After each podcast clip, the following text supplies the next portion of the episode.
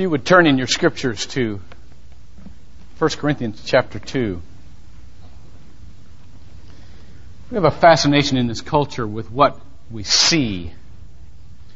It's because when we see things, we experience them at the same moment, and we love to experience things.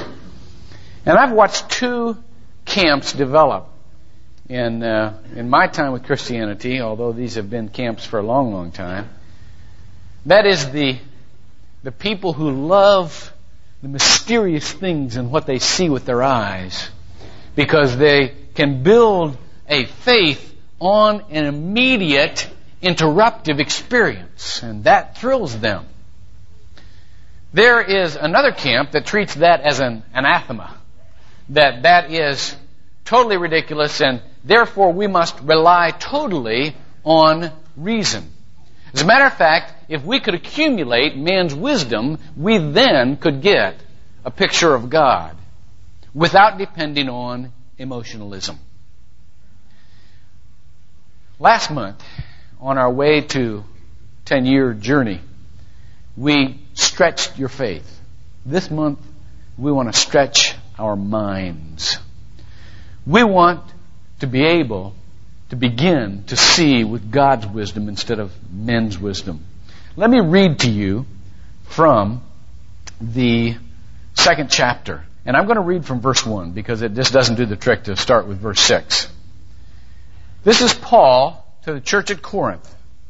When I came to you, brethren, I did not come with superiority of speech or of wisdom. Now, after that, you've got to put a little parenthesis that says only, or of wisdom only, because soon you will see that Paul doesn't throw out wisdom. He just says that was not his device for helping them understand. That was not his pièce de résistance. That was not his main uh, persuasive point. Proclaiming to you the testimony of God, for I determined to know nothing among you except Jesus Christ. In other translations, it says to concentrate only on Jesus Christ and Him crucified. And I was with you in weakness and in fear and in much trembling. And my message and my preaching were not to pervasive words of men's wisdom only, but in demonstration of the Spirit and of power. Now, in other translations, it goes, it, it puts it like this of the Spirit and God's power to persuade of the truth. All right? It is the Spirit and the power of the Spirit that is persuading us, uh, us of the truth of the message. Now, in verse 6, yet we do speak wisdom among those who are mature. Now there's that word again. The word we're going to be seeing for 10 years, teleos. Those who are um, thinking in spiritual terms. Those who can conceive as God conceives. Those who are mature. A wisdom, however, not of this age only, nor of the rulers of this age who are passing away. Remember in 1 Corinthians 13 it says what? Knowledge shall pass away It means worldly wisdom. Worldly knowledge shall pass away. But we speak of God's wisdom in a mystery. Now we know two things here. We know from this, well, let me, let me finish this verse. We speak of God's wisdom in a mystery, the hidden wisdom which God predestined before the ages to our glory. Now we know two things. We know first of all that the, that the mystery, the wisdom of God is hidden to those who are not believers. We also know that it is not a temporary wisdom. When you are convinced and convicted of this wisdom, it is an eternal wisdom. It does not change. In contrast to the wisdom of this age that continually changes. Alright? Now, it says, the wisdom which none of the rulers of this age has understood, for if they understood it, they would not have crucified the Lord of glory. But just as, as it is written, things which eye has not seen and ear has not heard, and which have not entered the heart of man. All that God has prepared for those, look at this, who love Him. There's a different dynamic than just a mind dynamic there, isn't it? Who love Him. For to us, God revealed them through the Spirit. For the Spirit searches all things, even the depths of God. Now that is our textual verse. That's the one we're really going to take off on this morning. For to us, God revealed them through the Spirit. For the Spirit searches all things, even the depths of God. I had a gal in my office this week, and I tell you about her because she is typical of people that come through my office, and I'm sure through Dick's, and maybe through some of yours. She was a person who just happened to visit Northland a couple of weeks ago and wanted to come in because she had no religious background whatsoever. And she felt pulled toward getting a religion. And she had two questions for me. And these questions seem very basic, but they are questions that all of us, if we were honest, would say we have asked ourselves. First of all, she wanted to know, how do I know this stuff is true? Second of all, she wanted to know, how do I know what you say is true? In contrast to what other religions are saying is true. Those were the two basic questions. Very good questions. Now let's go back to our two camps here. The one camp says, well, you know it because you experience it. And that's how you know it's true. But someone might say to you, you can experience a lot of things and think they're true, but they fade. Remember the first little bit of puppy love that you had. That was the real thing. And then you had another real thing. And then you had another real thing after that. And finally, hopefully, you got to your final real thing. But you can experience a lot of things and be absolutely convinced that they're the real thing, can't you? So you can't go by experience alone. You get over this camp, and this camp says, of course you can't. Of course you can't. You've got to go by reasoning. Reasoning doesn't change. Our whole philosophical base for our Western culture is built on the foundation of Aristotle's philosophy, his metaphysics. And philosophy, for Aristotle, was using reason to reach the truth. Theology was a compartment of philosophy. And so it is very much uh, a part of our background in this culture to believe that you can reach all truth through reason. But wait. Let me give you three reasons why men's wi- wisdom is not adequate to found faith. When I was talking with this young lady, I continued to say, in my, in my mind, I've got to give her enough facts so that her reason can have a reason to believe, can have a basis and know what to believe. But I know in my mind the facts aren't going to do it. The facts themselves will not do it. I'll give you three reasons why facts won't do it.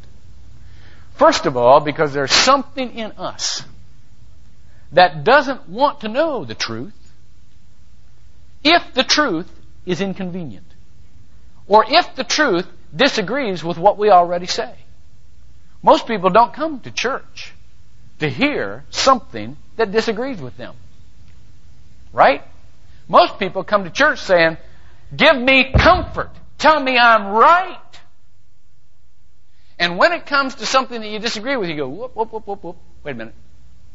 I don't believe that. Most people don't come to yield themselves to anything. Most people come to stay in control and they want reasons and as long as they can build their own religion in their mind, then they can be in control. See? So you give me enough reasons to believe and I'll tell you what I believe. Don't you tell me what to believe. I'll tell you what I believe. The problem there is that we tend not to want to see anything that makes us uncomfortable. So that's where our reason stops. Not because the reason is inadequate, but because something in us, in us says, whoops, that's getting uncomfortable. I'll tell you a story I heard this week. Two guys riding on the subway. Friends, good guys. One of them has his eyes closed. The other one looks at him and says, Are you asleep? He says, Nope. He says, then why are you riding with your eyes closed? He says, I tell you, I was raised in the South. and there's a lady standing on this subway. And if I open my eyes, I'm going to have to look at her, and if I look at her, I'm going to have to get up and give her my seat.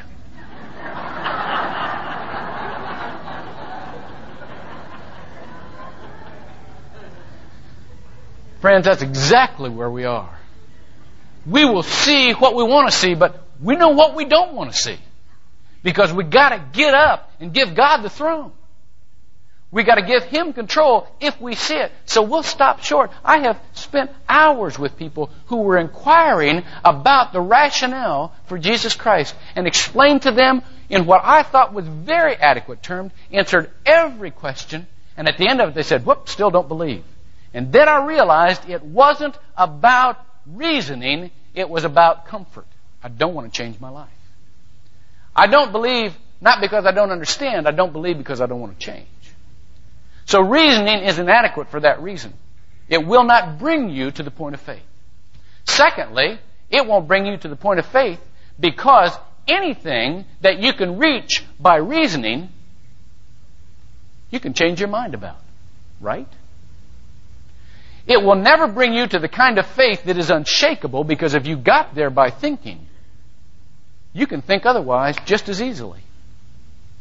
You can build up all kinds of reasons to believe in something, and then when something else comes along, you're either defending very uncomfortably what you have already built up, or you're changing your mind. There's no stability in a faith like that. So therefore, reasoning can't get you to the place of a faith that cannot be shaken. Reasoning alone. Let me give you a third reason. Reason alone, or the wisdom of man, is inadequate because there is a common heresy that comes from a religion that is built solely on reason. And the heresy is one of the oldest in the world. It's one that Paul struggled with in the New Testament. The heresy is called Gnosticism. In Greek, gnosis means to know. When Terry Taylor was here a couple of weeks ago, I sat down with him and I, and I love to talk with Terry. Terry's the U.S. Director of the Navigators. And we're good buddies. And we sat down and, and Terry travels all over the United States and all over the world. And I love just to say, Terry, what are you seeing out there? And he said, Joel, I see the most virulent form of Gnosticism I've ever seen in the Christian community. Christians believe that because they know more about God, they are actually closer to God. They believe that the more answers they have, the more of a Christian they are. They connect information with being. It's frightening.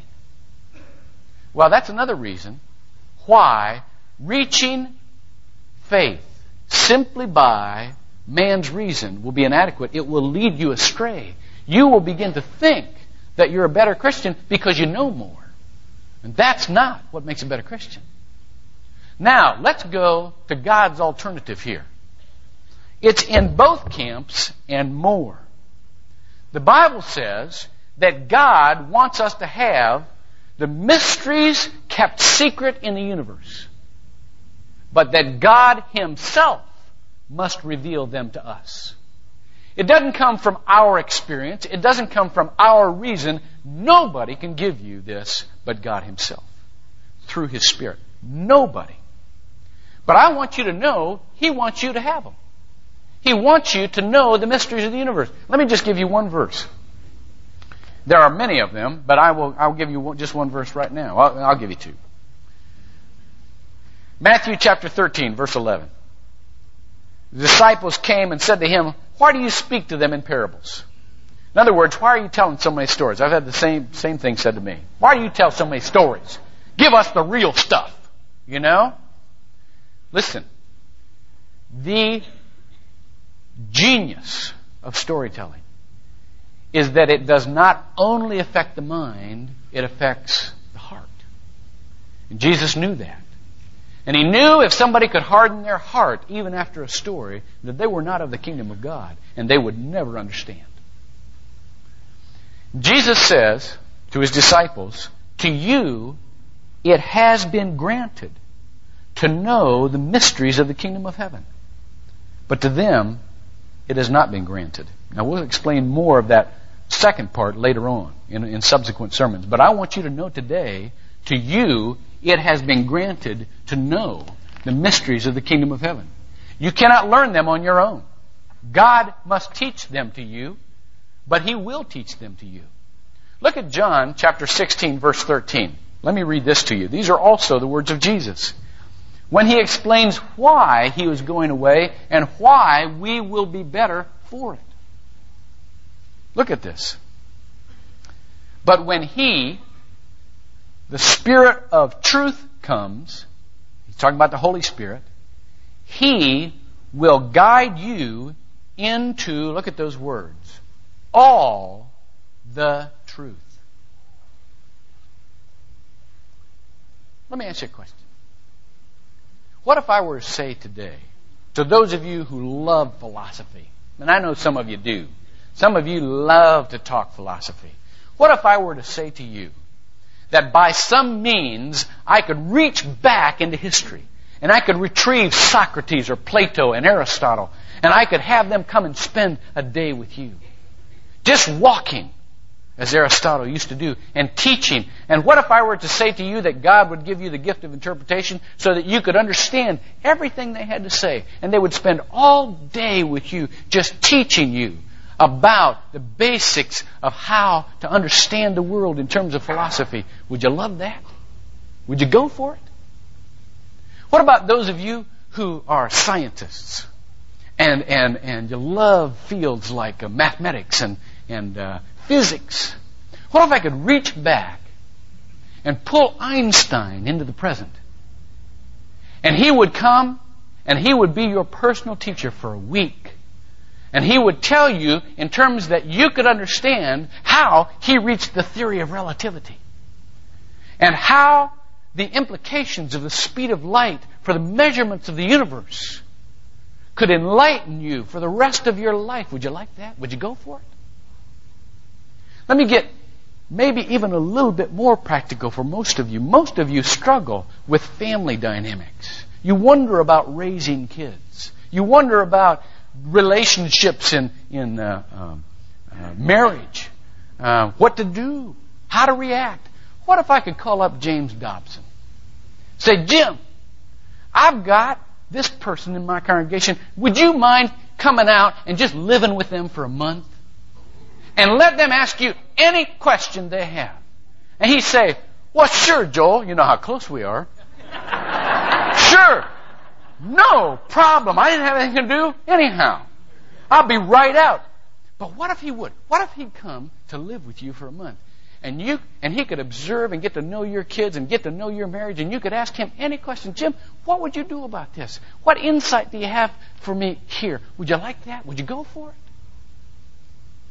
i will tell you something a million times more important than that god has given you the holy spirit to lead you into all truth all of it He's given you for the rest of your life a personal teacher where he can communicate a wisdom that does not change, that does not fade. Now, what are you going to do about it? Are you going to ask him to teach you? Because that's where wisdom comes from. Comes from God. Not with the persuasive words of men. It's God who must teach us how the world really is. It says that right in this passage. I came to you that your wisdom might rest on the power of God. Went to a revival meeting this week. A friend of mine is, a, there was a revival put on by the black churches of Orlando, and a friend of mine is a pastor at uh, Car- Carter Tabernacle CME Church, Roderick Zack. He invited me. And I said, Well, Roderick, the only night I can get there is Wednesday night, but I really want to come. And so I took Becky and we went down on Wednesday night. I want to tell you what. I'm sorry for ever calling myself a preacher. I apologize to you. I didn't know what I was saying. I walked in this place and it was the most fantastic thing. I mean, the worship was great, the music was great. Here's two little white faces, you know, back in.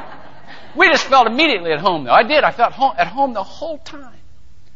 And by the way, I went away from there and said, forget this.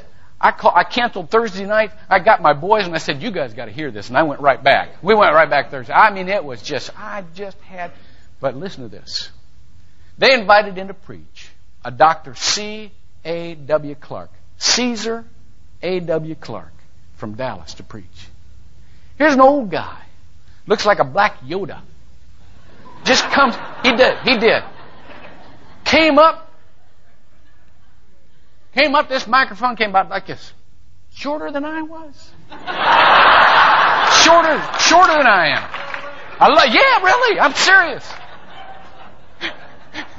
I love it. In, in their churches, they encourage preachers. When I say shorter than I am, somebody shouts, no way, you know. Anyhow. So here we all are. I mean, they call the preachers to the front to encourage the preacher. That's how it is. That's part of it. See? And they have some back there encouraging him when he, when he gets going.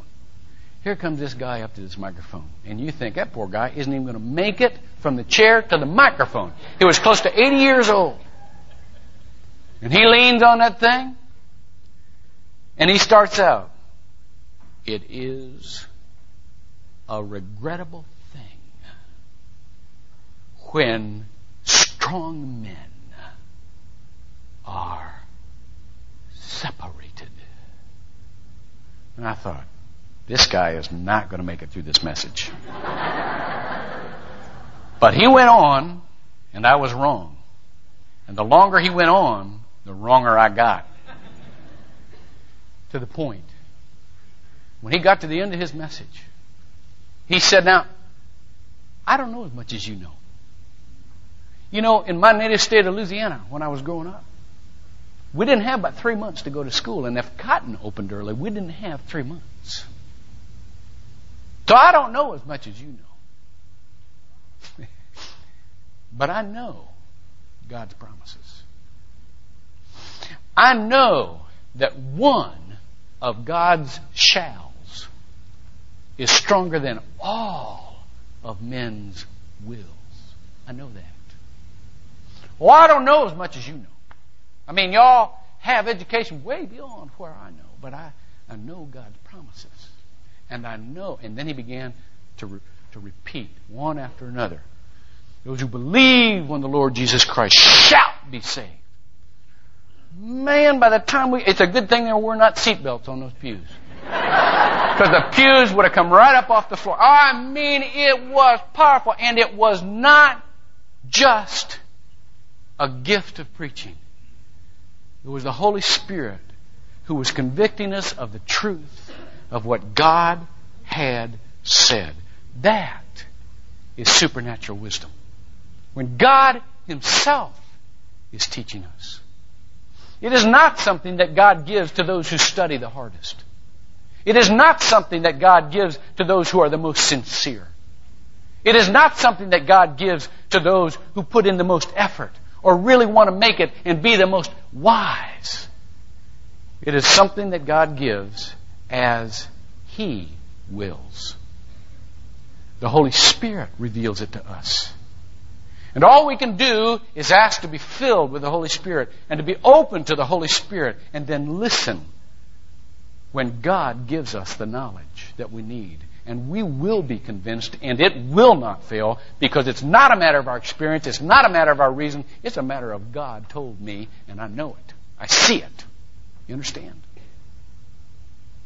Jonathan Edwards, in one of his messages, said this It is, a, it is, it is rational to suppose that God would reserve that knowledge and wisdom, which is of such a divine and excellent nature to be bestowed immediately by Himself. That's who gives it to you. You don't get it. God gives it to you immediately by Himself. And that it should not be left in the power of second causes. That is, our own intelligence, our own seeking, our own doctrine, our own denominations, or anything like that. It is rational to suppose that it should be beyond man's power to obtain this light by the mere strength of natural reason. For it is not a thing that belongs to reason to see the beauty and loveliness of spiritual things. God gives those through the Spirit to those who love Him. And you know what? This is the most powerful thing about that knowledge. Turn to uh, Romans 11, chapter, I mean, verse, uh, verse 36. Actually, verse 33 and 36. Let me, let me, let me do this and I'll tell you a story. Revealed wisdom is more than correct answers. It is more than everlasting knowledge as men see it. It is more than things that don't break down as you go along with life. Oh, the depth of the riches both of the wisdom and the knowledge of God. How unsearchable are his judgments and unfathomable his ways. Now look at verse 36. For from him and through him and to him are all things. To him be glory forever. Amen.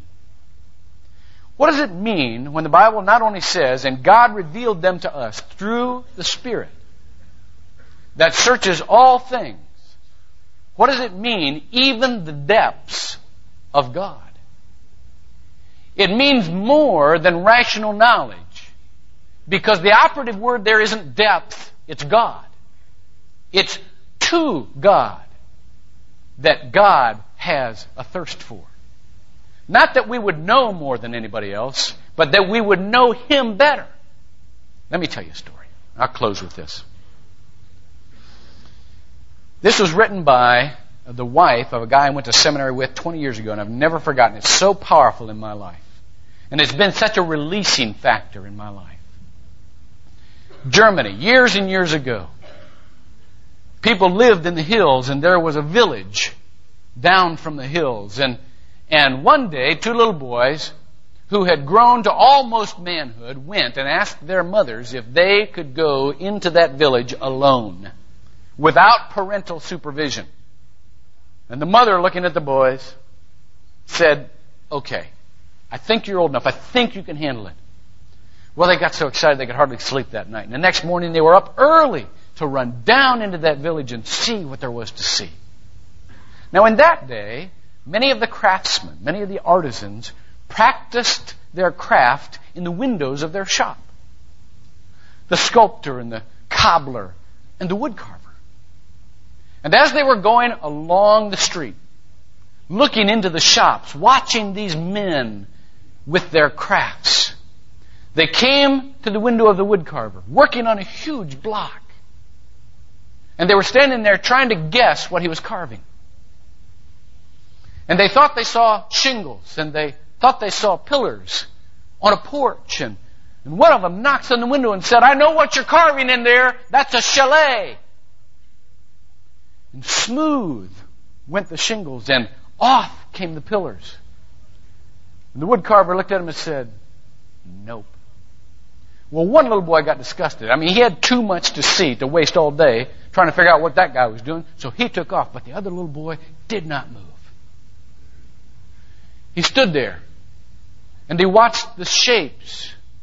And as soon as he thought he saw something, he would call in an answer. And the shape that he thought he saw disappeared under the knife of the woodcarver. Finally, the woodcarver motioned him in to sit on the bench near him. And the little boy's attention went to that huge block that he was carving. And the conversation started. Where do you live, son? I live in the mountains. Got brothers and sisters? Yeah. One sister, two brothers. Got a mom and dad? My dad died. Live with my mom. How about you? You got grandkids? No, no grandkids, just a lot of children. Huh. And he thought he saw an oval shape, and he, he thought he saw a cylinder, and he thought he saw another more pointed cylinder. He jumps up and he said, Ha ha, gotcha! It's an elephant! And off came that pointed cylinder, and off came the oval cylinder, off came the oval shape. The conversation continued. And the boy, keeping his eyes on that wood carving, thought he saw a huge cow.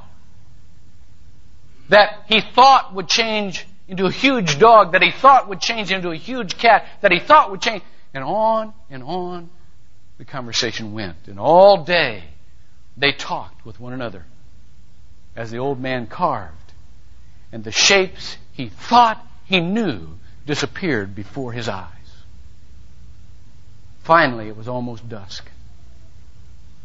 And the woodcarver now was working with a little block of wood. This time the boy would not be wrong. This was his last chance, and he was not going to open his mouth until he knew what that was.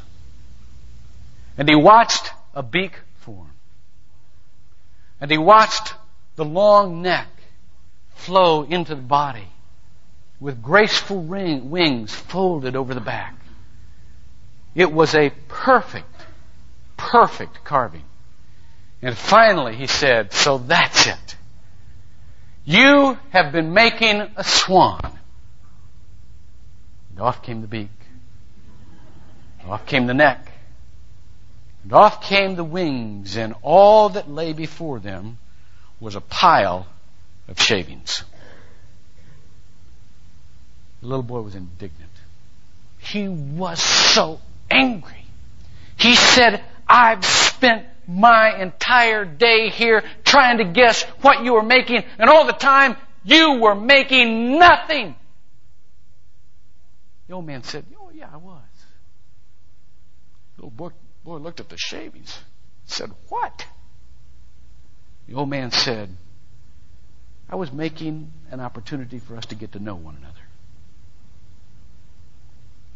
You know what? All the answers in the world, right or wrong, are not as important as the opportunity to get to know God.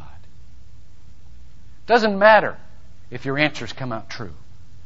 What matters is that at the end of it, you arrive at a place of closeness to God. God's wisdom brings us there. It is from God and through God and to God. Would you pray with me? God, some of us have searched for so long, feeling the emptiness and the draw. Some of us has been, have been fascinated by, by little trivial things because they are a manifestation of the deep hunger we have within us. Some of us have wanted answers and been very frustrated because when we thought we had them, they, they faded away. And we thought that our knowledge of you depended on how much content we learned. Teach us, Lord God, that only you can give us the truth that will last forever, and only you gives us, give us the truth that brings us closer to you. That those answers aren't for anybody, but for those who love you. Help us to love you. And help us as we go through this journey to have the Holy Spirit as our teacher so that He might lead us into all truth and He might lead us to love you more than we do even now. We pray this in Jesus' name.